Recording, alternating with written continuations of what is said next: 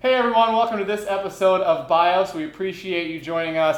We're here with John Trabbic. John is kind of a big deal in terms of behind the scenes. He works on a show that you probably know of. It deals with the guy who lives in a pineapple under the sea. I think that's right. Spon- SpongeBob SquarePants. Something like that. Yeah, SpongeBob. Yeah. Maybe you've heard of that show, folks.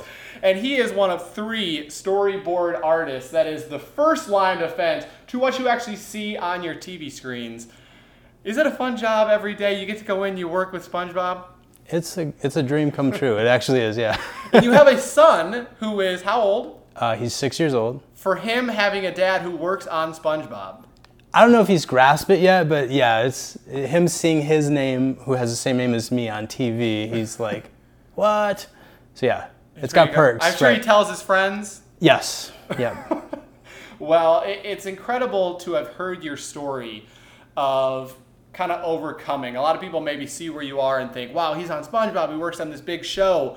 It wasn't always like that, and you really took a leap of faith. Talk about where you came from to be able to get to where you are in the leap of faith that you took. Okay. Um, so I guess it all goes back to, as you said, I didn't always do this, right? And um, I guess I didn't set out when I was younger to say, like, when I grow up, I'm going to be blank. I always wanted to, I guess, be behind, not behind the scenes, but do comics, do cartoons, something. Um, but I didn't I guess I just didn't go into that direction. Uh, finances were weird back then. Um, I kind of had to come up with money for college. It didn't work out. And somewhere along the way, instead of education, I chose drugs. And I was like, I'm going to do that. and uh, so that took a long time and a lot of, I guess, my life, you know. I ended up, uh, I guess, in some really bad spots. I ended up addicted to uh, not only heroin, but I was uh, doing everything you could possibly do. Um, you know, drugs, whatever. That was my thing, and it took me down to a really bad place. Um, eventually, I ended up uh, behind bars. Did you feel like that was rock bottom? Absolutely, yes. Um, I remember like the story for the the the, the utmost rock bottom place in my life. Uh, I had taken some money from my sister, and I went off to like finish my life because I was like I I I could not get clean. I had tried uh, rehab, I've tried in-house treatment, I tried AA, I tried everything, and I just couldn't seem to get clean. And every time I would go in, I would get like three days, 12 days clean, but I would always go back. And uh, I was kind of like, the reality of the situation is I am an addict, I'm an alcoholic, and I'm gonna die this way. So I was, you know, just a, a mess. I was like, uh, you know, stealing from my family. I was lying. I was cheating. Just doing everything you possibly could do wrong. And I felt horrible about it. But no matter how much I wanted to quit, it just wouldn't happen. I just couldn't do it. And so I had this big master plan of how to stop. I was like, I'm just gonna steal this big bunch of money. I'm gonna go, I'm gonna go away. I'm going to do as much drugs as I possibly can, and I'm not gonna wake up. And that was gonna be it. And I thought that was an answer at that time. And uh, when I woke up the next morning after doing all those drugs and it didn't work, um, it- like the reality had to be like, I have to go face up to this because that's all I have, you know? So, as awful as that felt and how horrible I felt with the shame dealing with that and like having stole all this money from my sister who I lived with at the time, um, you know, I, I knew that I had to get back and try to make it work out. Was there a point then that you you thought that there was a reason, obviously that you were still there, that it was Not at that time. Start? Yeah, No? not at that time. There wasn't. Um, I got back. She was waiting for me with my mom, with my dad, with my stepdad, with my just trash bags filled with all my possessions, and they were like, "You, you're on your own. Like we, we don't know what to do. You can't stay here. You can't be with any of us." And luckily, my dad put me in a motel, not a hotel. Motel is like even worse. The one step down. He's like, you have a week there, you got to figure it out, and that's it. And um, so I took all my stuff. I and I had a bike at that time. I did not have a driver's license. I moved into this mo- motel, and I continued to use. And I like, uh, I, I had one last encounter with my dad and I, I stole his credit card in hopes to go get money, to go get more drugs. And he pressed charges on me. And it was the awfulest slash best thing that ever happened to me in my entire life. Just like a change. Yeah, from that point, you know, because he basically the cops came to the motel and were like, "Yeah, you're coming with us. Uh, you stole this credit card, and not only was it a credit card, it was his employee credit card. So then." The, his place of employment stepped in and were like, "Yeah, that's a felony. You broke in, and, and this was big deal." I can only imagine how hard that was for him. Yeah. Oh my gosh. Yeah. For real. Yeah.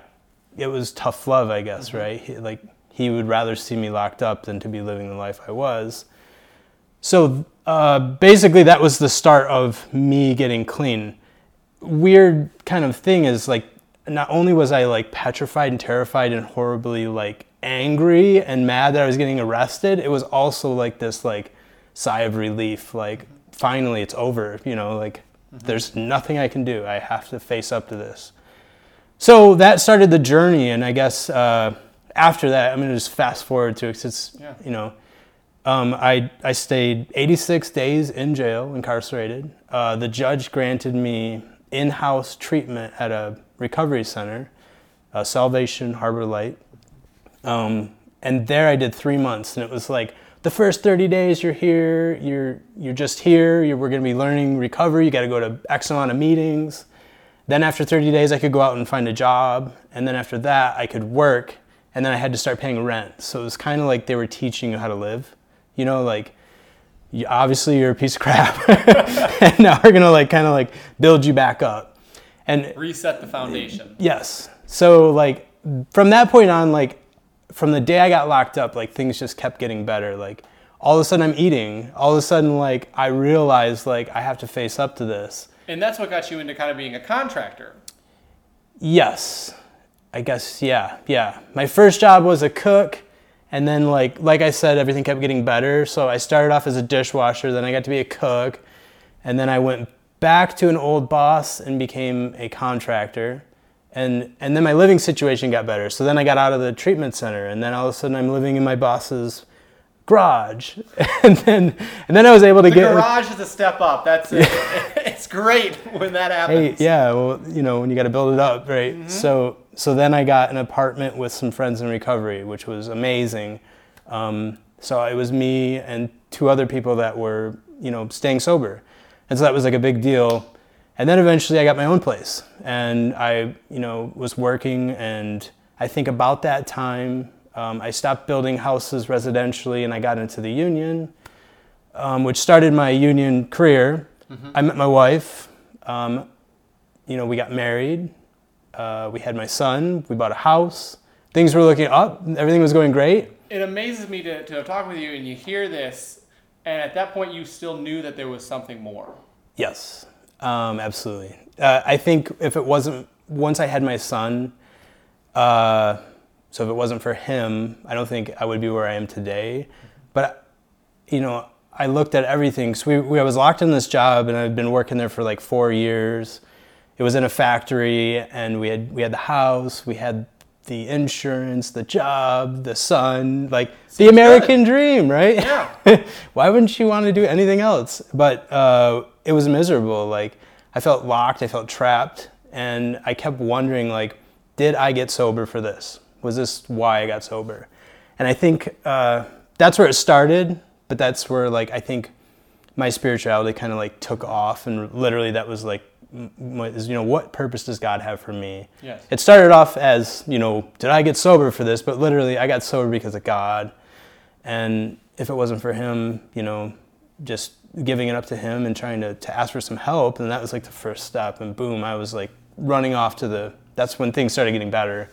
Um, so yeah, at that point, Took a um, risk. I took a risk. Yeah. One day after work, um, I came home and uh, I was talking to my wife, and I had been doing some graphic design and some design work uh, for her parents at their gym, and I really liked that work, and I really hated my job. so I was like, Amy, man, it would be so great if I could just do this for a living, you know. And I had no schooling. I had, you know, no prior education other than a high school degree.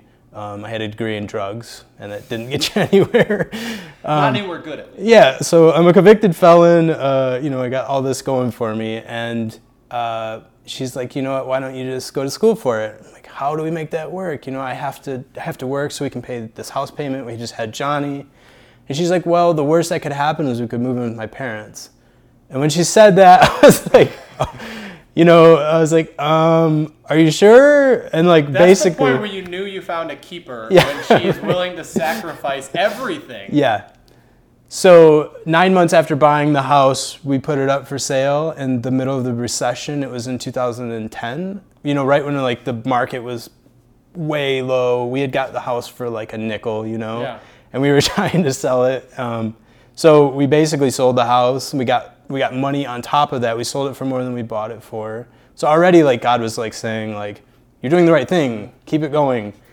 And in the in the meantime, uh, like you said about the risk, everybody was like, "Are you an idiot? Like, what are you doing? You have the best job you could possibly have in this small town, and you have a kid, you have a family. Like, you know what? What now?" So we had like no support, except for Amy. Amy was like, "I believe in you." right.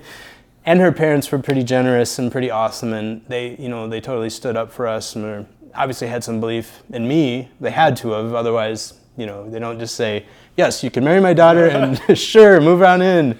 And by the way, yeah. Yeah. So uh, we moved in with, uh, with her parents. Um, I had planned a year in advance to quit, so I continued working for an entire year, so we could kind of like pay off everything, get out of hole out of the hole, and kind of start at zero. And in the meantime, you know, I'm applying for a job. I'm accumulating like I had to get a car. Um, at this point, I had taken care of all those responsibilities. You know, I mean, uh, all the court, all that stuff. So I was clean. I didn't owe anybody anything. I kind of like I made all my amends. I was I was scot free. My side of the street was clean at this point, and I felt it was time to like move forward.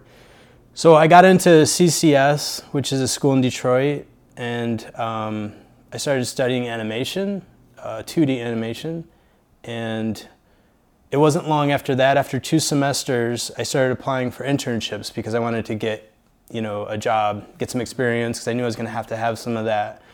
And I immediately got a job with a startup company in Manhattan. So I took a three month internship and I moved to Manhattan without long ways. yeah without Amy and Johnny and we kept that going and again my wife's amazing. Um, so then I came back. Uh, I did another semester of school and one of the companies that I had applied for an internship to asked me if I wanted to take an animation test. So this is another one of those risk moments. Um, I was like, yeah, of course, you know. So I took the animation test, um, sent it off, and it was uh, it was around Christmas time. I was on Christmas break from school, um, waiting on this news to come back or to start the next semester, which I had already signed up for classes. And they called and they wanted to hire me. So it was like, what do I do? like, Yeah. Uh, going to school to get the job, but then the job comes before Yeah. school is over. Right. And so, you know, after careful consideration and again, like trying to like figure this all out, I'm like, man, maybe God's got something to do with this. Like, here's an opportunity. Like, what do we do?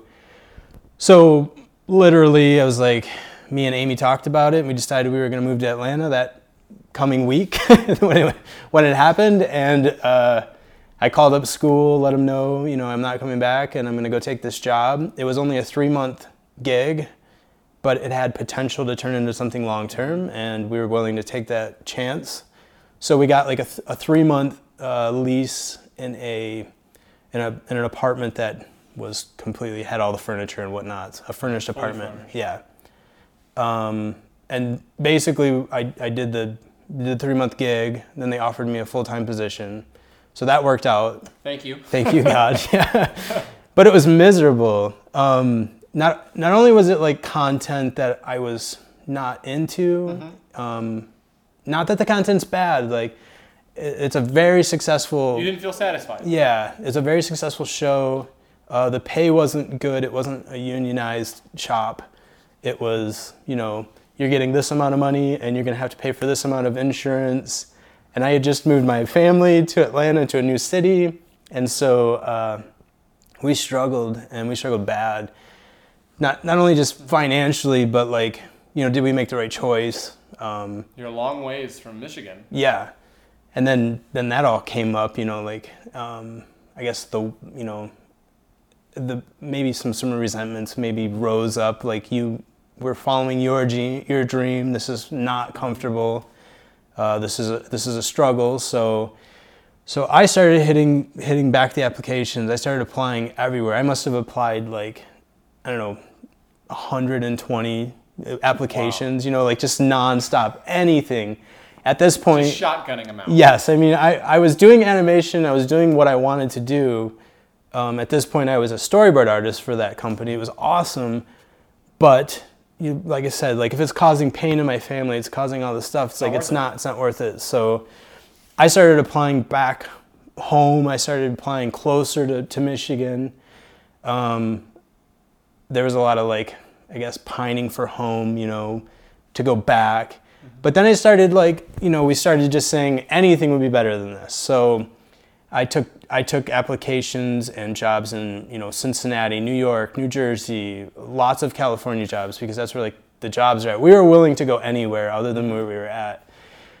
And I started networking with some friends and it turns out that uh, Nickelodeon had just greenlit this new show, and it, it just so happened to be like very up my alley. Like, uh, I struggled drawing real life people, and this show was like completely slapstick, cartoony. It was right up my style, and so when I seen it being you know picked up, I was like, oh my gosh, I was made for the show. So I got on Facebook and I started harassing everybody I could. It was like, The best way to get a job, folks, harass people on Facebook. yeah, direct message. Um, so I found one of the creators who I had been previously friends with because I admired his work, and you know, just said, "Hey, man, uh, Johnny Ryan, I really love your work. Um, I'm a storyboard artist. I know your show chance." just got yeah, exactly." I asked for an opportunity, and he checked my stuff out, and he was like, "You know, you got a really good artwork. Uh, when the show starts testing, we'll send you a test." And I finally got the test to test the Nickelodeon. That's how we get jobs.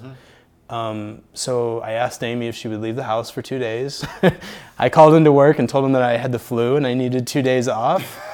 and I, you know, locked myself in the room with my computer and I took the test and turned it in and prayed. Thankfully, it obviously all turned out. yeah, so uh, we got the call um, on Friday, and by that Monday we were on the road to California. We had already shipped our stuff over, a car. it was like, "See you, Atlanta." so Excited for that new adventure. Well, Yeah. You know, to hear your story of, you know, like you said, you didn't start out doing this. You had so many opportunities where you easily just could have given up and you just kept pushing Yeah. and kept seeing that there was something more and you kept, you know, keep going. Uh, obviously, I'm sure your family and wanting to provide for them as well and good life was some big motivation. What advice do you have for other people who are in that position, who are in one of the many stages and steps that you talked about and said, I don't know if this is worth it. I don't know if I want to go to this next step. I almost want to settle. Right. I would say that a bad job could be perfect fuel to get that next good job. You know, um, a lot of people won't take certain jobs. They will just wait for that big, awesome job. Now, if I had to wait for Nickelodeon to give me a job, I would still be in Michigan. So I had to take some crappy jobs I did not like, um, that I might not have agreed with, uh, I guess my personal politics or anything like that, or pay. You know, sometimes I think that you have to take these kind of like interim, intermediate jobs or something. Baby steps. Yeah, you got to get your feet wet, of course, and you got to have experience. And it's not always going to be exactly what you want, but if you keep trying, you know what I It's going to get you one step closer to the ultimate place where you want to be. Absolutely, yeah. And I think that uh, just don't stop trying. You know what I mean? If anybody that keeps trying or, or stops trying is never going to get it, right? So if, you if you're trying to get something and you really want it, um, you might have to settle in the meantime for something, but don't stop once you get that one. Don't let that be your next retirement job. Um, I think even like today, even in this job I have right now, I know it's not going to be around forever. I mean, as much as I love SpongeBob and it is the most amazing show to work on and it's great, I might not make it another year. Who knows? Yeah. Am I going to go home and like, no, I'm going to keep trying and, uh, and the next thing's out there. It's going to be, it might be something worse. It might be something way better, but you just got to keep it going, you know?